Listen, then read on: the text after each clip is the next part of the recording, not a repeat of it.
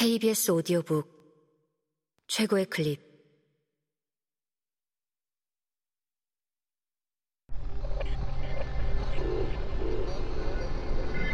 KBS 오디오북.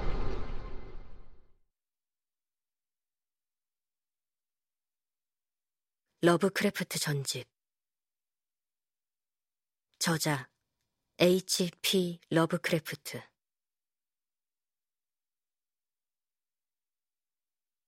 이내 히스테리 증상을 보이는 주민들이 몰려나와 손전등을 비추며 경찰들을 애워쌌다.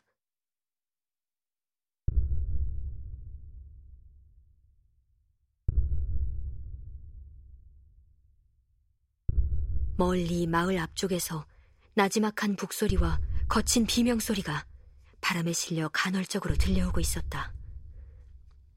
어둠의 장막 너머에서 희미한 숲속을 채우고 있는 붉은 빛은 제보자의 말 그대로였다. 움츠러든 주민들 중 불길한 의식의 현장으로 경찰을 안내하겠다고 나서는 이는 한 명도 없었다. 결국 레그라스와 19명의 경찰은 안내인을 포기하고 누구도 들어간 일이 없다는 음침한 공포의 성지를 향해 다가서기 시작했다. 경찰대가 들어간 지역은 악마가 살고 있다는 소문이 대대로 전해진 곳으로서 특히 백인들은 누구도 그 주변을 얼씬거린 적이 없었다. 어디엔가 인간의 눈에 보이지 않는 비밀의 호수가 있고 형체 없는 백색의 거대한 폴립이 눈을 번뜩이고 있다는 소문도 나돌았다. 주민들은 박쥐 모양의 날개를 한 악마들이 밤이면 그 지역 내부의 동굴에서 빠져나와 의식을 치른다고 속삭이곤 했다. 그들의 말에 따르면 이베르빌과 라살 전부터 인디언이나 숲속의 야생동물이 서식하기 훨씬 전부터 악마들이 존재해왔다는 것이다. 평범한 인간은 악몽 그 자체인 그들의 모습을 보는 순간 죽고 만다면서 그들은 겁에 질려 입을 다물었다. 악마들이 사람들의 꿈에 나타나서 그곳에 접근하지 말라고 경고한다는 말도 있었다. 그래서인지 주민들은 소름 끼치는 소리나 마을에서 벌어지는 두려운 사건들보다도 오히려 의식이 벌어진다는 그 장소 자체의 공포를 갖고 있었다. 레그라스와 경찰들이 음침한 늪지대를 지나 붉은 빛과 나지막한 북소리를 향해 다가설 즈음 기묘한 소리들이 들려왔다. 시인이나 광인만이 당시 경찰들이 들었다는 소리에 대해 고개를 끄덕여 줄지 모른다.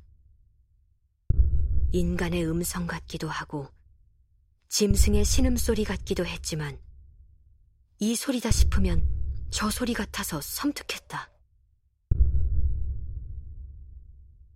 분노에 찬 동물의 울부짖음과 주신제의 흥청거림이 뒤섞여 그 자체로 악마적인 분위기가 물씬 풍겼다.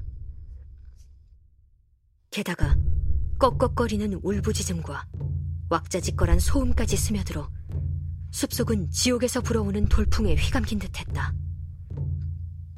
이따금씩 정체 모를 울부짖음이 그칠 때마다 어디선가 거칠지만 잘 훈련된 합창으로 소름 끼치는 노래 소리가 솟구치곤 했다. 판글루이 루나파 그둘루 리에 나그 부탄 이윽고 나무들이 듬성듬성해지는 지점에 경찰대가 도착했을 때 충격적인 광경이 그들 눈앞에 펼쳐졌다. 앞서가던 경찰 중 네명이 비틀거리더니 한 사람은 기절해버리고 두 사람이 미친 사람처럼 비명을 지르기 시작했다. 레그라스는 기절한 경찰의 얼굴에 늪지에 물을 끼얹었다. 모두가 공포에 어리 빠진 채 벌벌 떨면서 서 있었다. 천연의 습지대에 3천 제곱미터가 조금 넘는 크기로 수풀이 무성한 섬 하나가 있었다. 나무가 없고 건조한 곳이었다.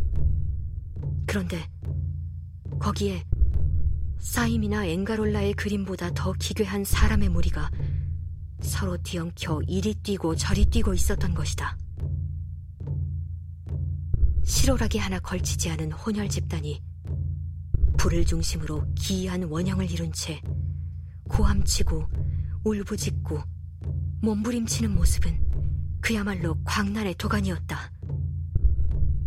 한복판에는 불꽃의 장막에 가렸다가 나타나는 2.5m 크기의 거대한 돌기둥이 그 꼭대기엔 전혀 어울리지 않을 정도로 작은 조각상이 하나 얹혀 있었다.